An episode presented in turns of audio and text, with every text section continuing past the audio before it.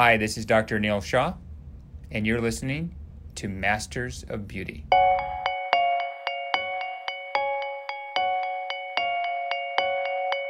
In this episode, I had a chance to talk to Augie Petrovic and Eric Selvik of ARTAS. ARTAS is the only hair transplantation robot in the world.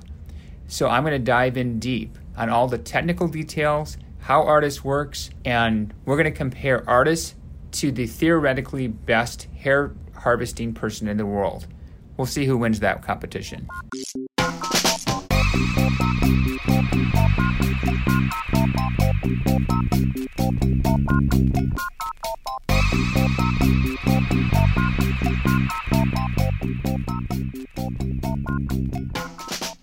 We have Augie Petrovic, and he's been with Restoration Robotics for over 10 years.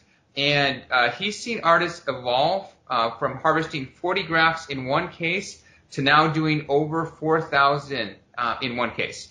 His current role is the Director of Research and Development. Is that right? Yes, you got it. And you've worked all over the place, including Motorola, Intel, IBM, and all these products. So your background is in technology and robotics and all that cool futuristic stuff that all of us guys dream and drool about. Yeah, thanks. Thank you. And also we have Eric. Eric is the Director of Product Management at Restoration Robotics. He's worked in this technology and device space for about almost 20 years, although you look young enough to maybe be a son of mine, so I don't know how that's possible. So maybe you started when you were like 1 or 2? Yeah, they got me started real early. And prior to working Restoration Robotics, you worked at Intuitive Surgical, which is also kind of in that robotics space as well. So it's been kind of something, it's been in your DNA, so to speak.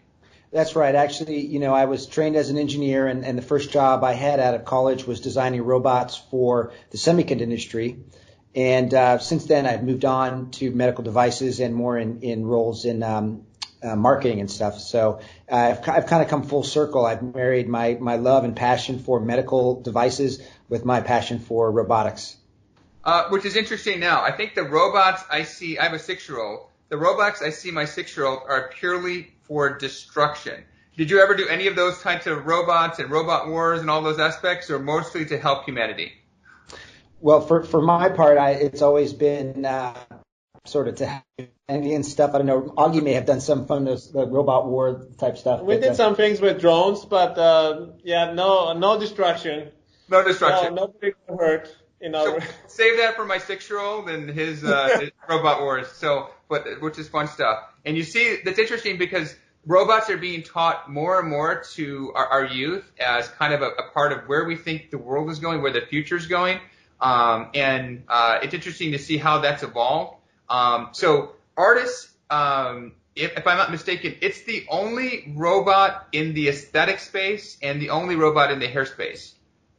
That's correct. That's correct. This technology is quite unique in the aesthetic medicine space. It is the first robotic solution. And in terms of, you know, when you compare it to other hair transplantation, hair restoration technology, it is far and away the most advanced piece of equipment that you'll find.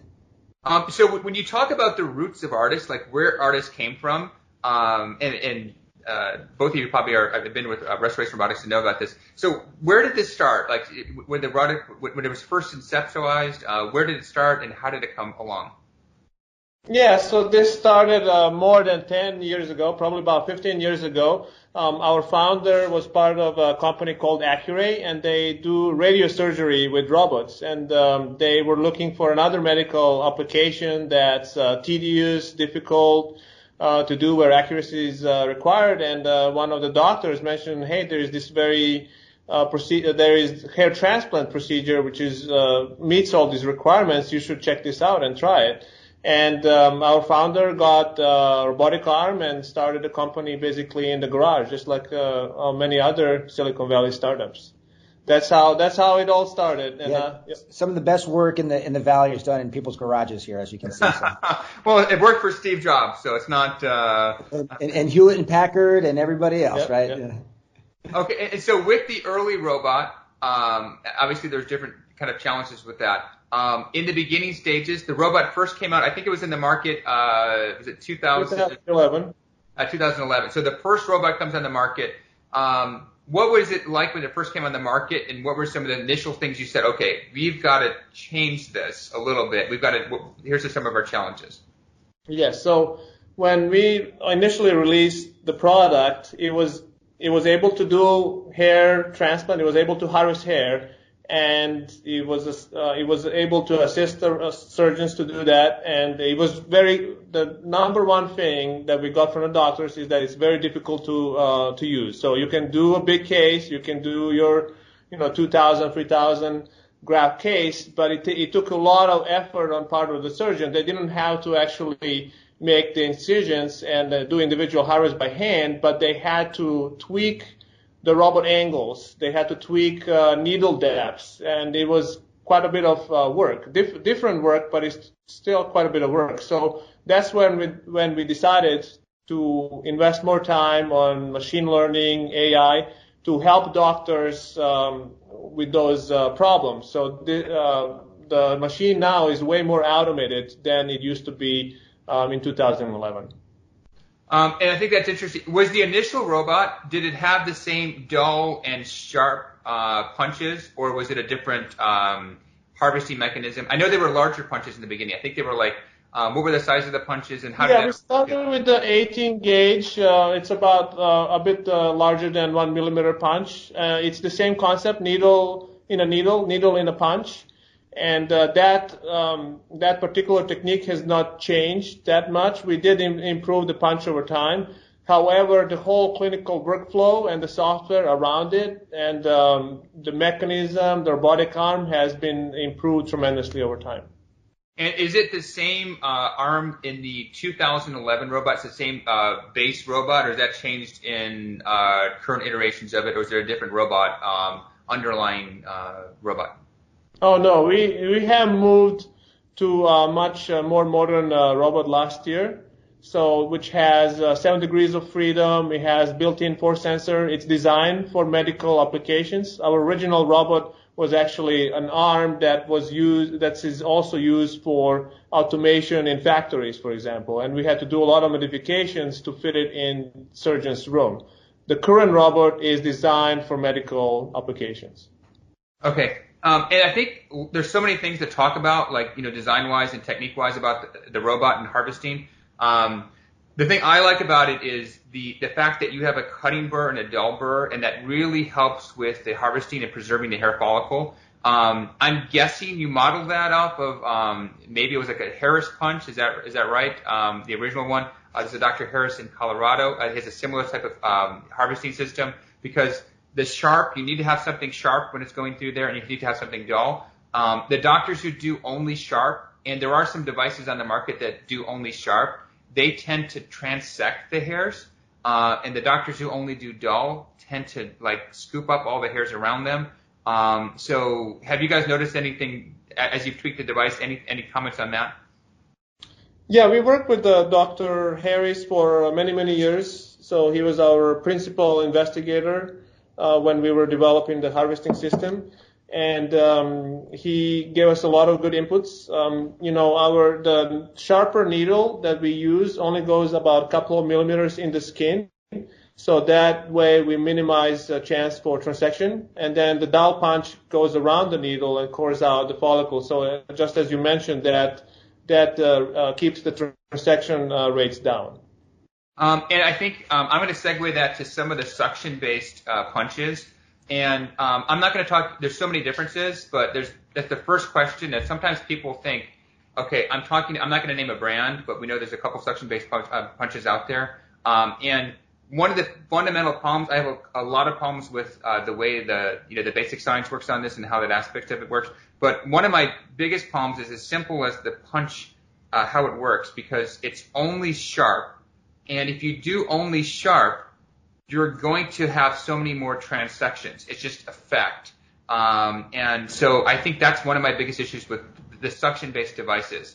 I have a whole list of issues that I have with them that maybe I could talk more freely about than you guys can. But that's one of those things that it's an underestimated part about the ARTAS is how well designed that punch is, the sharp and the dull, and how safe that is, and how it really lowers your that transection rate. I'm going to define transection rate for our listeners, because not everyone knows what a transection is. So essentially, when we're harvesting hair, hair is kind of like, it has a root to it and a bulb. And if you damage the bulb or damage the root, the hair is basically useless. You're taking out nothing. And basically what we're talking about is you have to be precise enough to take off, and we'll have an illustration showing this, you have to be precise enough to take the hair out without damaging that bulb. Because if you do, you're basically doing nothing. You're damaging the patient's hair. You're losing hair. So this is the problem, is because when you're trying to harvest hair by hand, which is called FUE, or follicular unit extraction, most of the time, I say most of the time, I'm not exaggerating, most of the time I think people are transecting the hair and they're not taking the hair out properly. So that's that aspect with suction-based versus with that aspect. So that's the cutting part. The other aspect is the suction itself. I think it dries out the hair. I know lots of people off the record who don't use the suction part with it. It can desiccate the hair and have issues with it.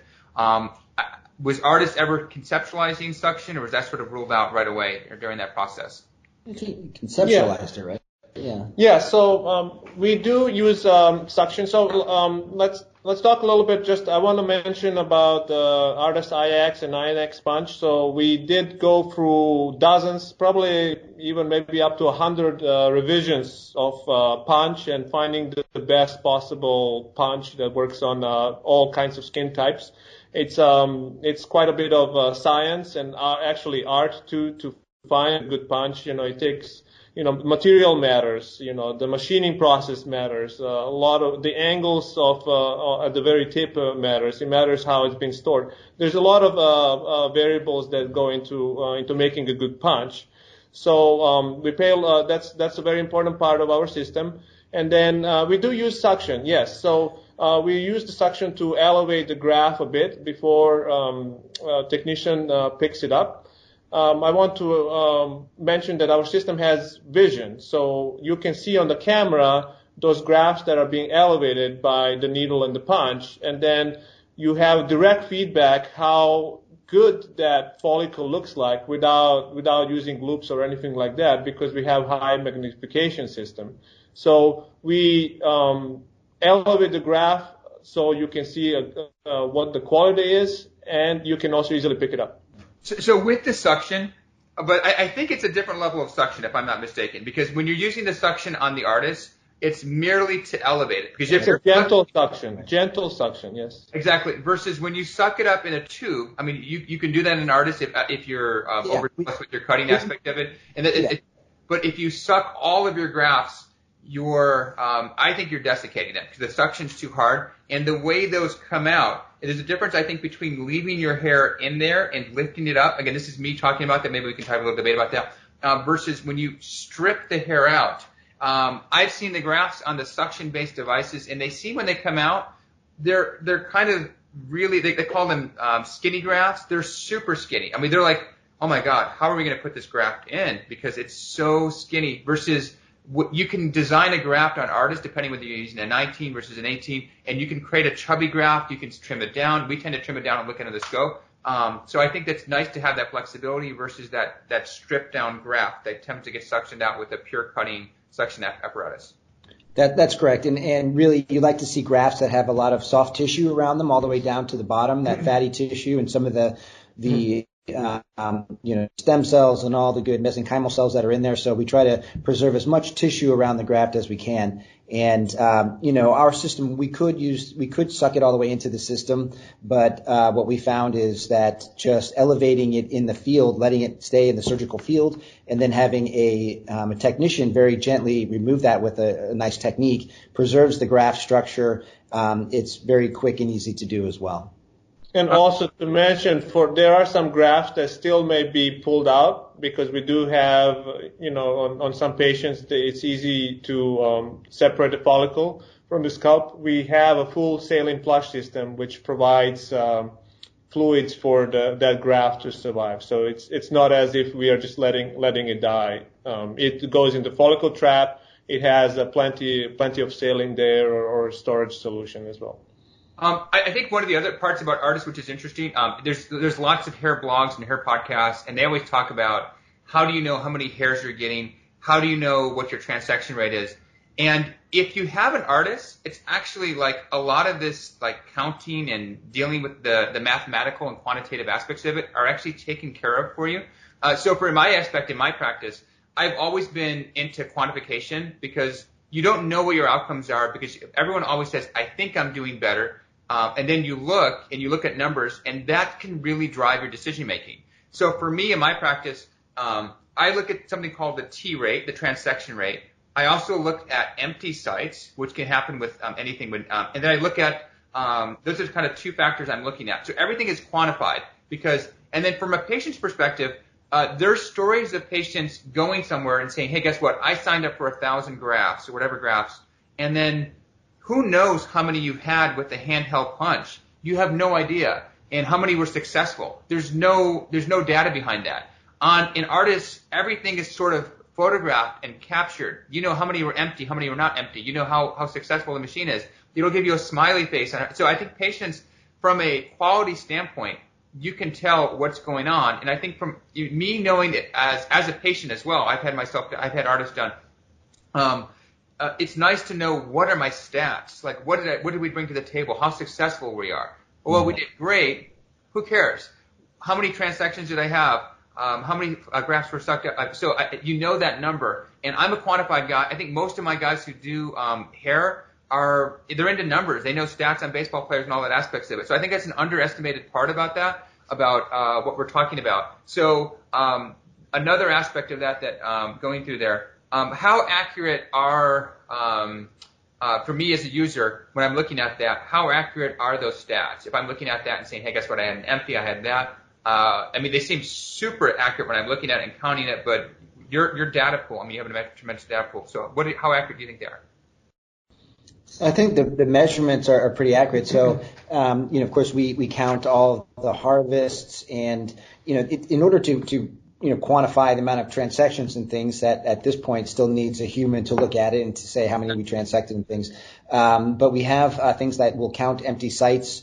And all that's, it's quite accurate. We have the vision system on this device is quite precise, and it has a resolution of like 44 microns, which is on the order of half the width of a hair. So the system can see things that we sometimes can't, and that allows it to be quite accurate when you're talking about things like counting hairs, counting follicles, counting empty sites, things like that. And let's talk about that vision. So when you're looking at the vision of that, if we compared someone wearing loops to someone with ARTAS, just the vision aspect. So we have the robot. We're going to compare those two. So let's do that kind of as a thought experiment of saying, so that way people can kind of understand the differences. So first we're going to go vision.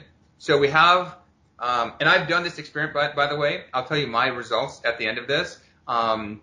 So first of all, we're going to take the best FUE hair harvester in the world. I had supposedly the best FUE person in the Midwest doing this.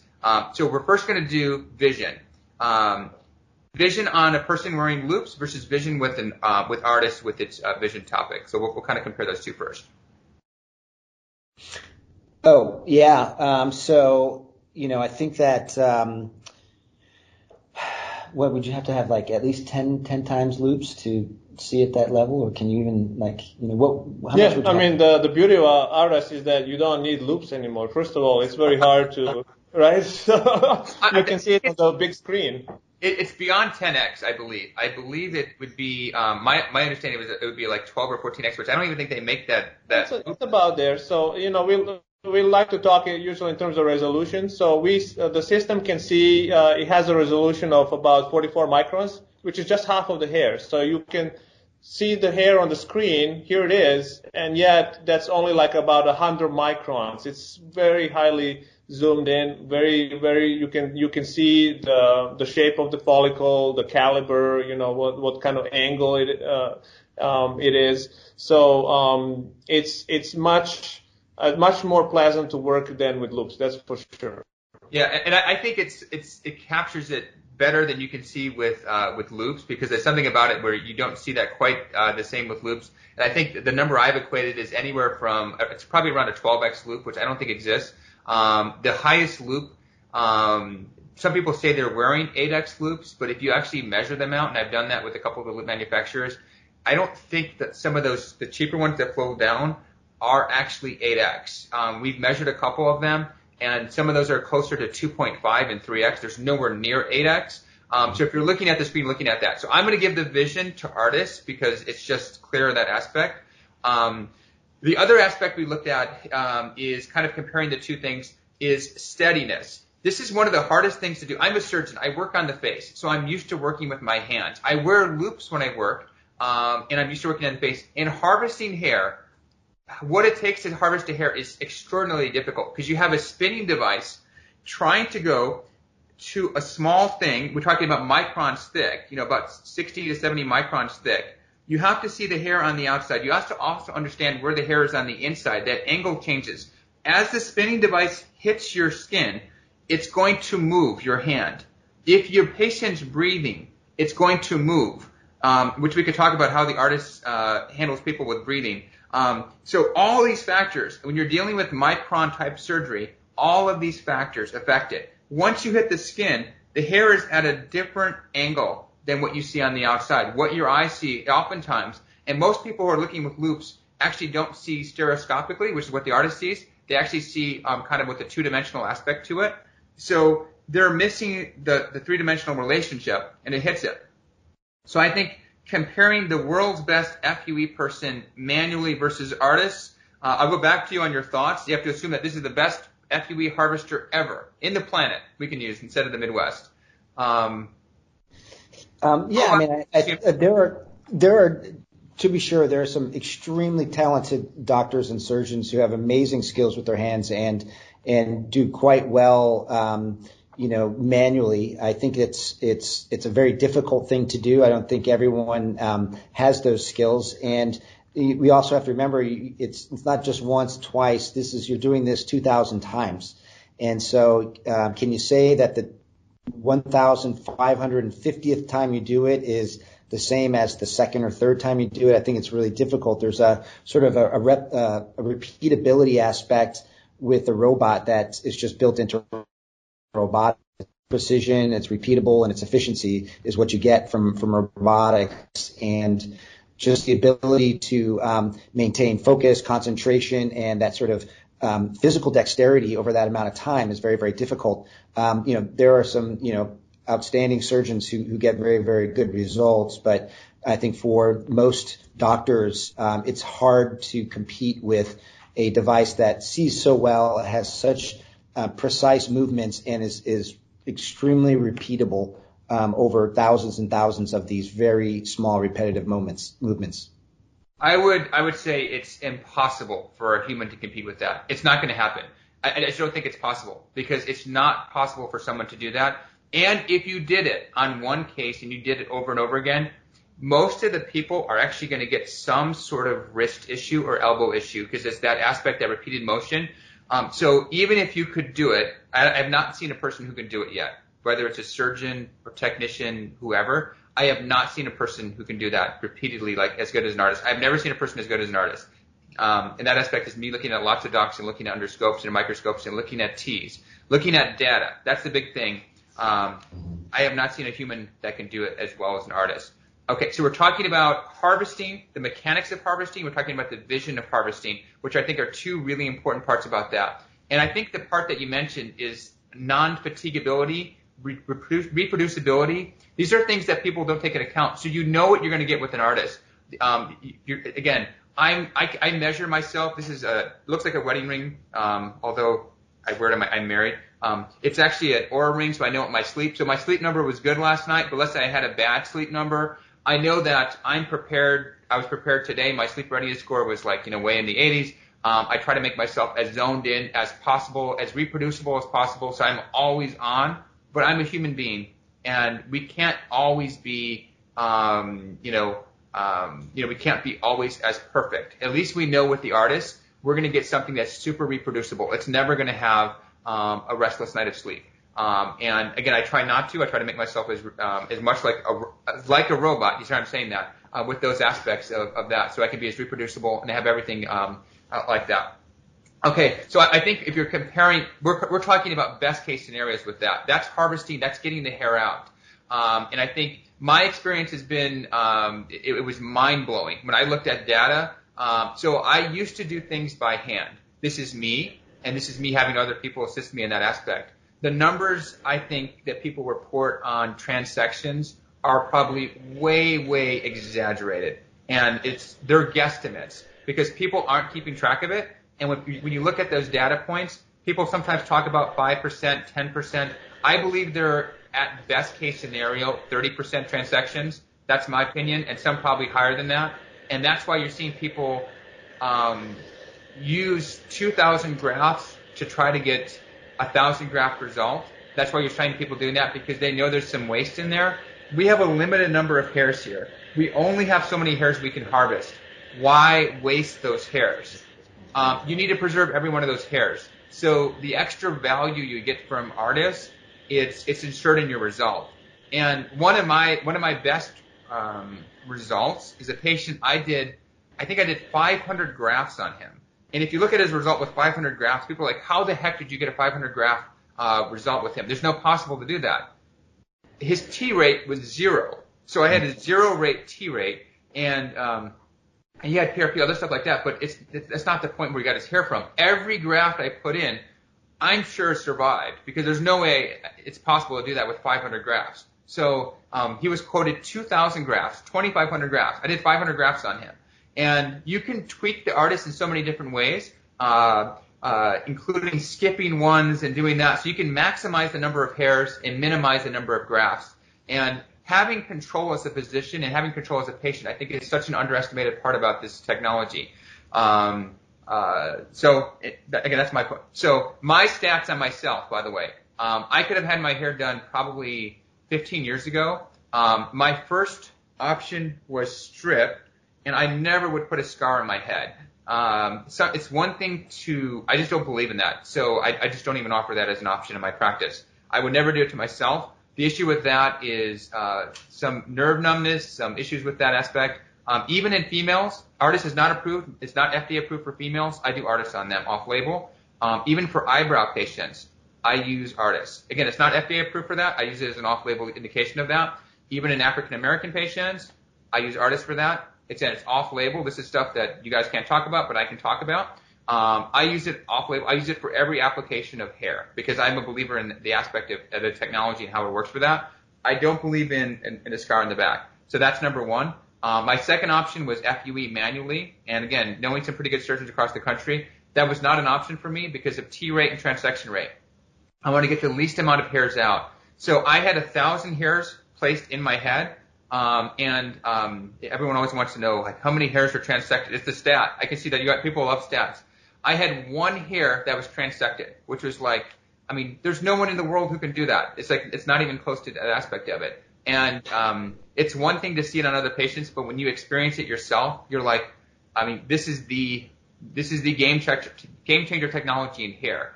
2011, was not the game changer technology. It was the beginning. It was the sapling. It was the child that needed to be nurtured. And thankfully it was nurtured to where it is right now, which is this prodigious giant. So awesome. Thanks. Yeah. Okay. So, a couple of things on ARTAS. We talked about some of the technical aspects for it. Let's talk about some stats on this because you guys know some stats that I don't know. What's the most hairs that have been harvested in an hour? On an ARTAS. Do you guys know off the top of your head? I don't know that number, but I think it's probably 1,400. 1,400. Something around 1,400, yeah. We have some. There are some ARTAS users that pretty regularly can harvest over 1,200 per hour, and as high as 1,400, I think we've seen in an hour. And of course, that depends, on the donor area of the patient, on the training level and experience level. Yeah, and a lot of it is also, some doctors are very, have a very tight surgical workflow, and other doctors not maybe as tight. You know, some doctors are very, every single, it's everything is sort of scripted and choreographed within the procedure. So everyone kind of needs to know what they have to do at what time, and they're much more efficient that way. So these are some doctors that have really mastered the surgical workflow, and they can, come up with these surgical rates. Other doctors aren't as picky about that, and so maybe they don't go quite as fast. Yeah, I think the fastest I've been it was like 1,100, and again, a lot of it varies. I think my experience on that is going to be patient selection. And some patients have, it's just like with anything with surgery. And for me, it's not a race. You want to get the best outcomes from that. Right. But I also want to minimize the time that someone's in the chair, because I think out of graft time is something I emphasize to patients, and I'm just going to kind of clarify what that is to our listeners. So out of graft time is the amount of time your graft is out of your head. And so we always try to minimize how long that hair is out of your head, so we can put the hair right kind of back in. And I think I view hair, when you take out a hair, a follicular unit out, as an organ. And so kind of like when people do heart transplants and they do kidney transplants, you really have to nourish that hair. And everyone has their own proprietary thing that they nourish the hair with to prevent it from going into shock. And I think that, for me, it's really important to get the hair back in, because just like we wouldn't want to put a heart in 2 weeks later, we probably don't want to do that to hair. Kind of going with that, how many ARTAS procedures do you know that have been performed to date, kind of worldwide? Do you know that number off the top of your head? Yeah, it's probably we were estimating at over 30,000 to date. 30,000. That's a lot of hair. That's a lot. Yeah. That's millions of follicles. Yep. Now, is this true? I've noticed. I've had it. I loved it from the get-go. But I've noticed, even in the last year, it seems like it's just even smarter than it was like a year ago. Not like a lot, but just a little bit more consistent. I did my hair like almost a year ago. Again, I've loved it at the get-go, but I've noticed that it's been less variability from patient to patient. And it's just smarter than it was even a year ago. Is that possible? Yeah, definitely.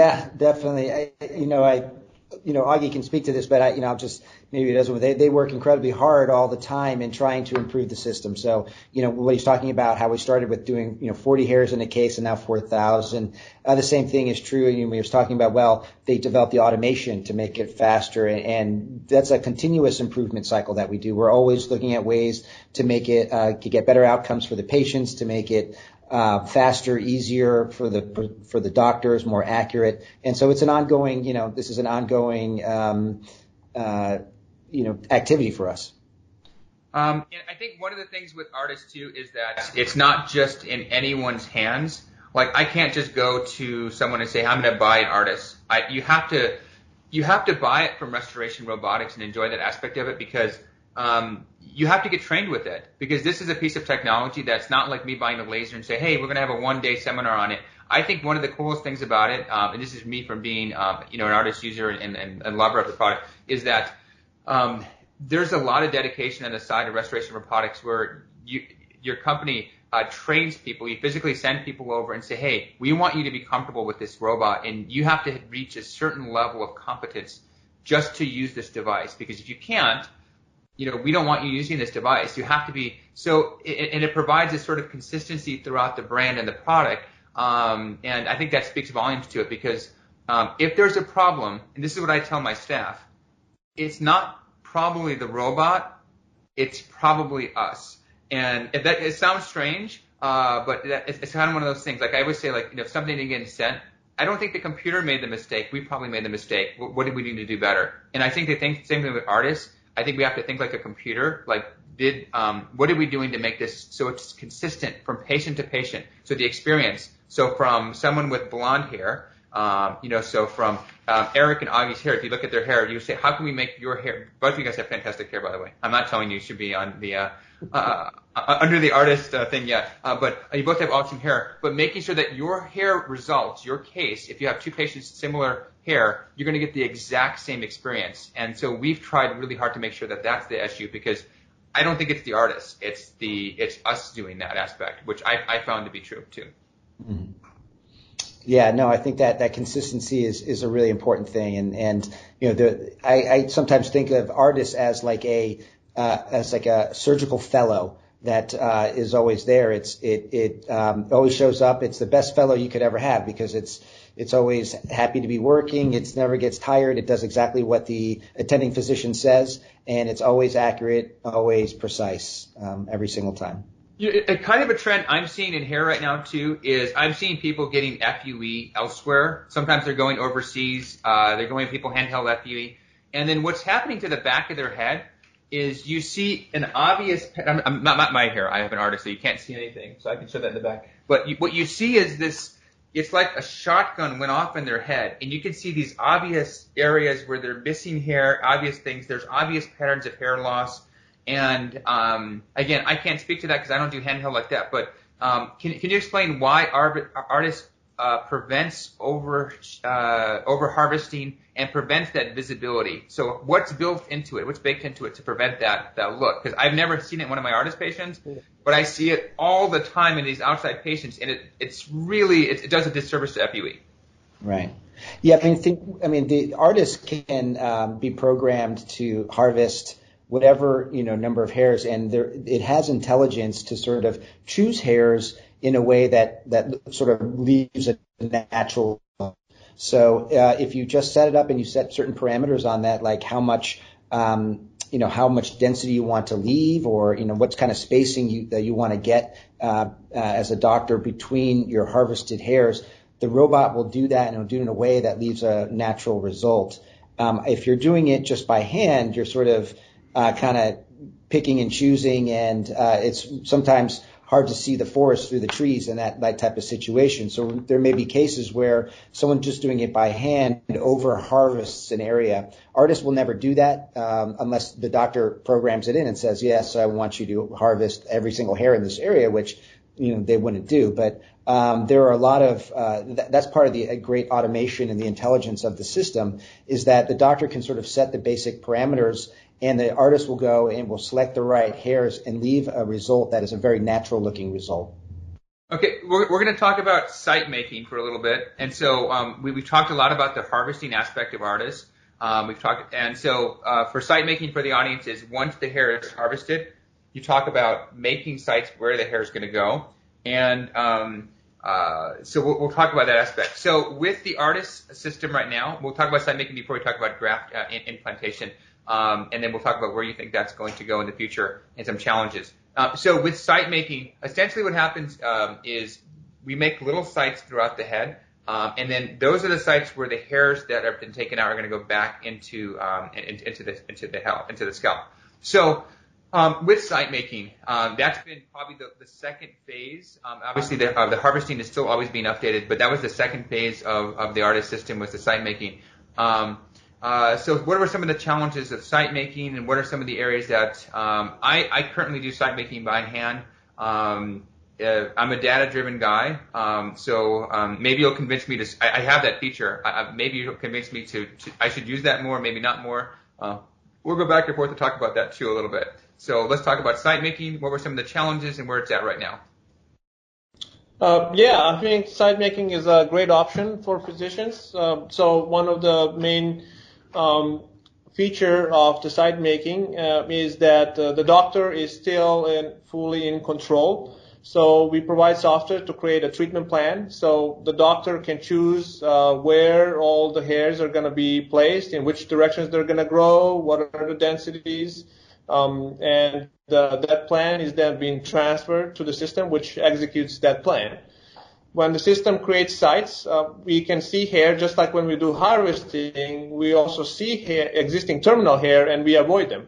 So that can be, that's easier for us than a person just doing it by hand, of course, for all known reasons that we talked about. Our speed is also well over 2,000 sites per hour, so it's quite comparable, probably faster than a human hand. And I think my use of site making is if I shave the head, I'm doing site making, and if I leave the hair long, I'm doing it by hand, and that typically is how I roll with it. And I think the advantage of that, I think the cool thing in the site making software is you can see the number of hairs that were saved. which is a nice thing for patients to see that and visualize that aspect of it. One of the challenges in site making, I think is temple still, hairline and crown, right? That's still, would you say it's still two couple areas that kind of designing the front of the hairline, which again, that comes into the surgeon aspect of it. That's the artistic aspect of it. And temples. And do you think that will change anytime soon, or do you think that's still always going to be kind of one of those hand touches? So hairline is not a problem. So over time we talked about, system being improved. So recently we have improved the workflow. So when we do site making, actually patient sits in a nice comfortable position, which also allows the system to have a really good angle for creating a hairline. And we also provide very nice software tools for the doctors to replicate exactly what they would do by hand. We have special algorithms that we develop with together with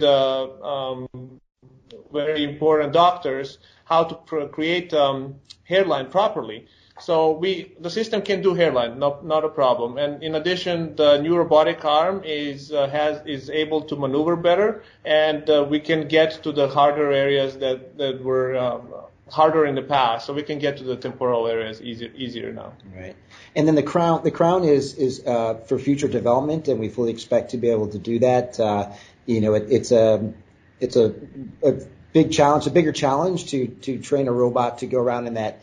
There's a lot of logical things that you have to put in place, and the decision making that you have to allow the system to do, teach the system to do. So that's definitely on our roadmap. But I think, supporting what Augie said is we do have some new features now that allow for the establishment of the hairline, helps the doctor do the design, and then, of course, it executes exactly the design that the doctor wants. So we encourage doctors to try that, but we also know that some doctors really like to do that by hand, and that's totally fine and appropriate. It's just however they feel best. And then if we're talking about implantation, so kind of implanting hairs, how has that changed over the last I'd probably even say a few months? I'm sure that's still kind of rapidly evolving technology part of that. So implantation is the newest functionality that was launched with our most recent platform, which is the iX system. And implantation is, in some ways, I mean, it started at a really good level, but we're already seeing improvements. And most of those improvements are in the sort of the surgical workflow and the sort of the speeds and rates that we can work at. This is brand new stuff, right? We're sort of creating this, and no one's done this before, and so there's always going to be a lot of learnings. But what we're seeing just in the 7 or 8 months that the system's out there is that we're able to doctors are able to more consistently achieve implantation rates that rival, say, one or two techs like implanting. So we're talking about the 600 to 700 grafts per hour implantation. We're making it just more consistent so doctors can achieve that on a more regular basis. What's the smallest site you can make with site making? Can you go down to a 20 with that? Or is it 19 or 18? Right now for implant is 19. It's 19 gauge for site making and implant. Yes. Not 19 for that. Okay. That's right. That's what the company offers. Slightly under a millimeter. Yeah. Okay. Cool. So again, awesome. Amazing product that I think that anyone thinking about hair, and this is myself included, I'm an artist person again, I love my hair, and it's always it looks great, by the way. I was really happy to hear that you had an artist procedure because your hair looks fantastic. It's not Photoshop. It's not a filter you're looking at. When the filter goes off, you're not going to see like a giant dome going through here. So where do you see artists in the future? So it's so many different areas. I use it off-label. I talked about some things that I use it for, which I probably not I don't know if those are areas that you guys are studying. I use it for eyebrows. I love it for eyebrows. It's amazing because you can pick ones. You can do different things with it. I love it for – I think in the past it was studied for African-American hair. And actually we use it in African-American hair with great success. And we have a lot of patients with traction, particularly African-American females. We were a little nervous using this in the beginning, and we don't actually have to alter the angles too much. I was talking to a lot of people before we were starting to do this. It's actually super adept at doing that aspect of it. White hair, which is off-label, blonde hair, we've used that. Obviously, there's alterations to this. Where do you see this product in the future and future directions of where this is going? Yeah, I mean, I'll give my opinion and Augie can give his. I mean, I know that, we're going to continue to press the boundaries of the functionality and the technical aspects. I mean, for me, I see the cases becoming faster and more efficient. We'd like to get size down so a doctor can consider doing 2 cases in one day on a system. I mean, typically a hair restoration case is a full day. We think that we can get it to a point where we can get it fast enough and efficient enough so a doctor can do 2 a day, and that just really helps get with their throughput, and if they're having technicians there, it sort of makes it more worth the while of having that technician there. I think we talked about some of the expansion to be able to do the crown, so I guess providing it just a complete solution for be able to do hair everywhere. I think, speaking to the off-label and things, of course, our indication is for straight dark hair on males. That's a product of the study that we did. So we had to do a clinical study to get our clearance for hair transplantation, and on that study we used males with dark hair. If to expand that indication, we would need to go back and redo that study for every other single type, and that's something we'll consider, but that's a very difficult study to do because you're literally counting hairs, and you have to wait a year after you do the patients, and you have to follow them quite a long time. So there are some issues around that, but the same tools, the system is the system, and the doctor is licensed to use that in the way that he or she thinks is best. But we have definite indications that we stick to when we talk about it. Yeah. Yeah, and I totally agree with Eric. I think as a company, we are quite focused right now on delivering harvesting and implantation completely done in a much more reasonable time than right now. I mean, it's pretty difficult both for the patient and for the doctor to do a hair transplant whole day long. Yeah. So we are committed to lessen that pain, and that's beneficial for the patient. It's good for the doctors as well, and we are on a good path to deliver that. I don't like the word hair transplant.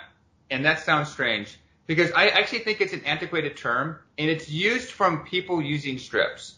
And I actually think when the way people think of hair transplants, I think is kind of different, because people used to think of this, hey, guess what? I'm going to do a strip, and you need a minimum number of hairs. You need 1,000 hairs or 2,000 hairs. And I think a lot of people, especially the older surgeons, think in those terms. And I don't like that word hair transplant. I've had it done. I don't like saying I've had a hair transplant. So I actually say hair redesign. And I have a lot of patients who come in and say, hey, guess what? This bothers me. I have a little issue with my temples. I have a little issue with this aspect. And if you want to throw 500 hairs, it's not a big deal to harvest 500 hairs and put 500 hairs in someone to do. And so you're redesigning your hair, and that's the aspect of it. So I think of this almost as this fluid plastic. Again, this is me being a facial plastic and hair surgeon, that aspect. So I'm not a big fan of the word hair hair transplant. I like hair redesign because I just don't think it's helpful. And again, along those thoughts, when people do a hair transplant, they're limited because they have a scar in the back of their head. And a lot of my patients, they want to wear their hair really short, and it's kind of underestimated that you can't do that anymore. It's never emphasized to them. And they cut their hair down to a 2-guard and like, oh my God, what's this white line there? How do I get rid of it? And so you want to have more hair flexibility, not less flexibility. You want to be able to do more things with your hair. Part of the reason I did it was because I wanted to do some crazy haircuts, but my hair actually, I didn't do anything crazy. My hair's not purple and a mohawk. But you want to be able to do whatever you want to do with your hair, you can do that. And yeah. I think that's the whole point of this. So fascinating stuff with that aspect. Yeah. I think another interesting thing is how ARTAS is dedicated to their users. And you guys had a user meeting typically every other year, where all the people with artists come together. So it's not just, you know, the AI part where people are, you know, the computers, you're getting the data. It's actually people talking about things. And you can see that. I think, Eric, were you at the meeting in Las Vegas? I was at the I was not. I missed that one, but my colleagues were for sure. Yeah. Okay. But I saw a decent number of colleagues there, and it's interesting because you see this collaboration of what people are talking about, what's working, what's not working, and you see a lot of people kind of taking notes of, you know, within the company itself and say, what can we do to make this better? Because this is not like a static product that's fixed. It's a product that's always evolving, always getting better, and that's been my experience with even within the last year. Actually, at the meeting, I was actually telling Augie about this a little bit earlier. They had a magician. It was in Las Vegas, the last meeting, and they randomly picked me up to go on stage. And so one of the magicians he had a knife, and he said, I want you to hold this board and don't move. And so he threw a knife. I have it on video, and the board hit the. I think it's a real knife. I'm not sure if it was a real knife, and I was like, oh my god. If you hit the hair, at least we can repair that and put some more hair up there, but don't hit my hands or hit my face. Yeah, no, I mean, I think your points there are you know, appreciate them, and you know, we are always looking at making it better. And I think the other thing you touched on before was sort of the training, the educational aspects. Like this is a different procedure than just say a laser procedure where you buy the box and then you send a technician in. You know, you are basically you're taking tissue from one place of a body, moving it to another. It's a surgical procedure. So it's very important for us that we provide all the support that we can to our customers. That's in training. And then users meeting are a great way to share best practices, and it's, for us to be able to communicate those and then have the users talk amongst themselves and compare. It's like, how do you get these, you know, how do you do your procedure? How do you become more efficient? Things like that. So we're super dedicated to the support aspect. And, you know, we want, you know, our success is tied to our customer success. And we're just always striving to make it better, faster, easier for a doctor to give a patient the outcome that he or she wants. And I'll try to wrap this up a little bit, but a question I always get asked is why aren't more hair surgeons using ARTAS? Because I saw the latest version. It was like it wasn't even close. I mean, we talked about some of the kind of physical advantages. We talked about some of the stereoscopic advantages. We talked about, you know, kind of so many things built into it. It's almost like a chess match. You can see the artist is not only harvesting the hair it's working on, it already knows where it's going next, and it already knows where it's going next. So it's always a step ahead. So my question is, as a patient, you know, and as a doctor, I know what's best. Why do some docs still not get it? Like, what are some of the obstacles? I'm not sure you guys are on that end and more on the development, but what? Yeah, I mean, I think I could probably speak to that a little bit. You know, I think that, like in general, doctors are fairly conservative and resistant to change, and for good reason, right? I mean, they're science-based, and they want to make sure that when they get a technique that they believe works in their hands, of course, that's the technique that they're going to use, and it's sometimes difficult to change those ways. And I can speak also from experience of you know, coming from a company like Intuitive Surgical, where you're training surgeons who have been doing a surgery a certain way to now use a robot, there is a learning curve, and someone becomes very, very good at doing a procedure in a certain way, and then you say, hey, look, I've got a different way to do it. They kind of have to go back and learn, and many doctors maybe aren't as open to doing that. They feel like what they do is good for their patients. So I think there's, you know, from our standpoint, I mean, we have, you know, a long way to go in terms of educating the community. You know, what we try to, you know, do this through the different societies and things like that. And I think that really, you know, as we now have a device that provides a more complete solution where it can do, you know, part of the implantation as well as the harvesting and the site making, that doctors will start to see some of the benefits there.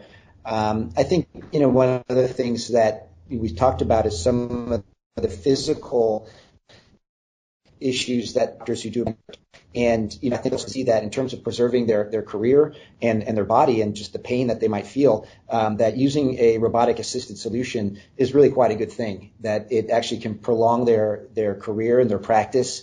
They don't go home aching and having pains over their bodies because they're crouched over in certain ways trying to manipulate something thousands and thousands of times. So I think that, you know, we have a very dedicated base of users that many are came up as hair surgeons. We also see now that there are other types of, say, dermatological surgeons or other doctors who are adding the hair remodeling as something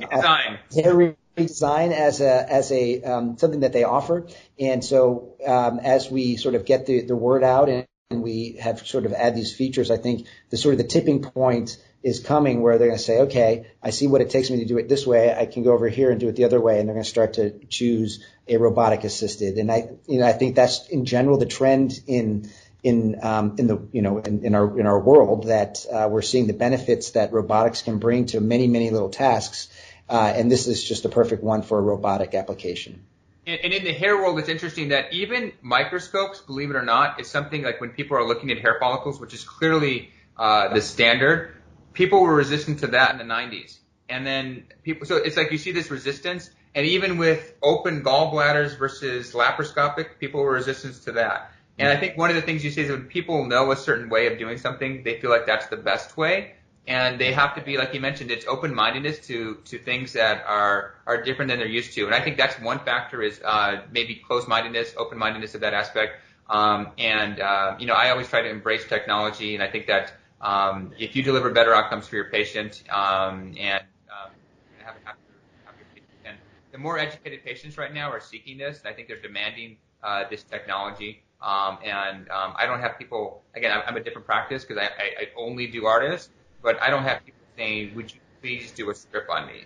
I mean, it's just like not something we would even offer them, but I don't have that aspect. And, or would you please not use this high tech piece of equipment and just use your hand to take it out? I don't have anyone telling me to do that. So I think that's, you see where the trend is, and if you see where the future of medicine's going, it's not going to be going back to handheld stuff. It's going to be going more towards automated improvements that we can do that, and combining the best of artistic design with robotic design altogether. No, you're absolutely right, and I think your point about your consumers these days, they're very educated, and they have a lot of information at their fingertips, and they will go and do the research. I mean, back in the day, you go to the doctor, and the doctor said, well, here are your two options, and now, you know, the patient will come in and say, I know all of the options, I've done the research, there's five, tell me about these two, or here are the ones I'm interested in, and I think, you know, as you start to get, like you said, patients are seeking this type of technology, you're going to get more doctors who say, okay, I better take a look at what's going on here, because I'm getting more and more people coming in and saying, I've done the research, I know about what strip is, I know about manual FUE, I know about suction devices, and I also know about ARTAS, and I want you to tell me what's the best for me. So doctors really kind of need to get on the ball with some of this new technology, or else they're going to miss, I think, a big part of the patient population, particularly, the younger generations now, the ones who are sort of coming of age and, certainly need, maybe looking for hair remodeling. Hair redesign. Hair redesign.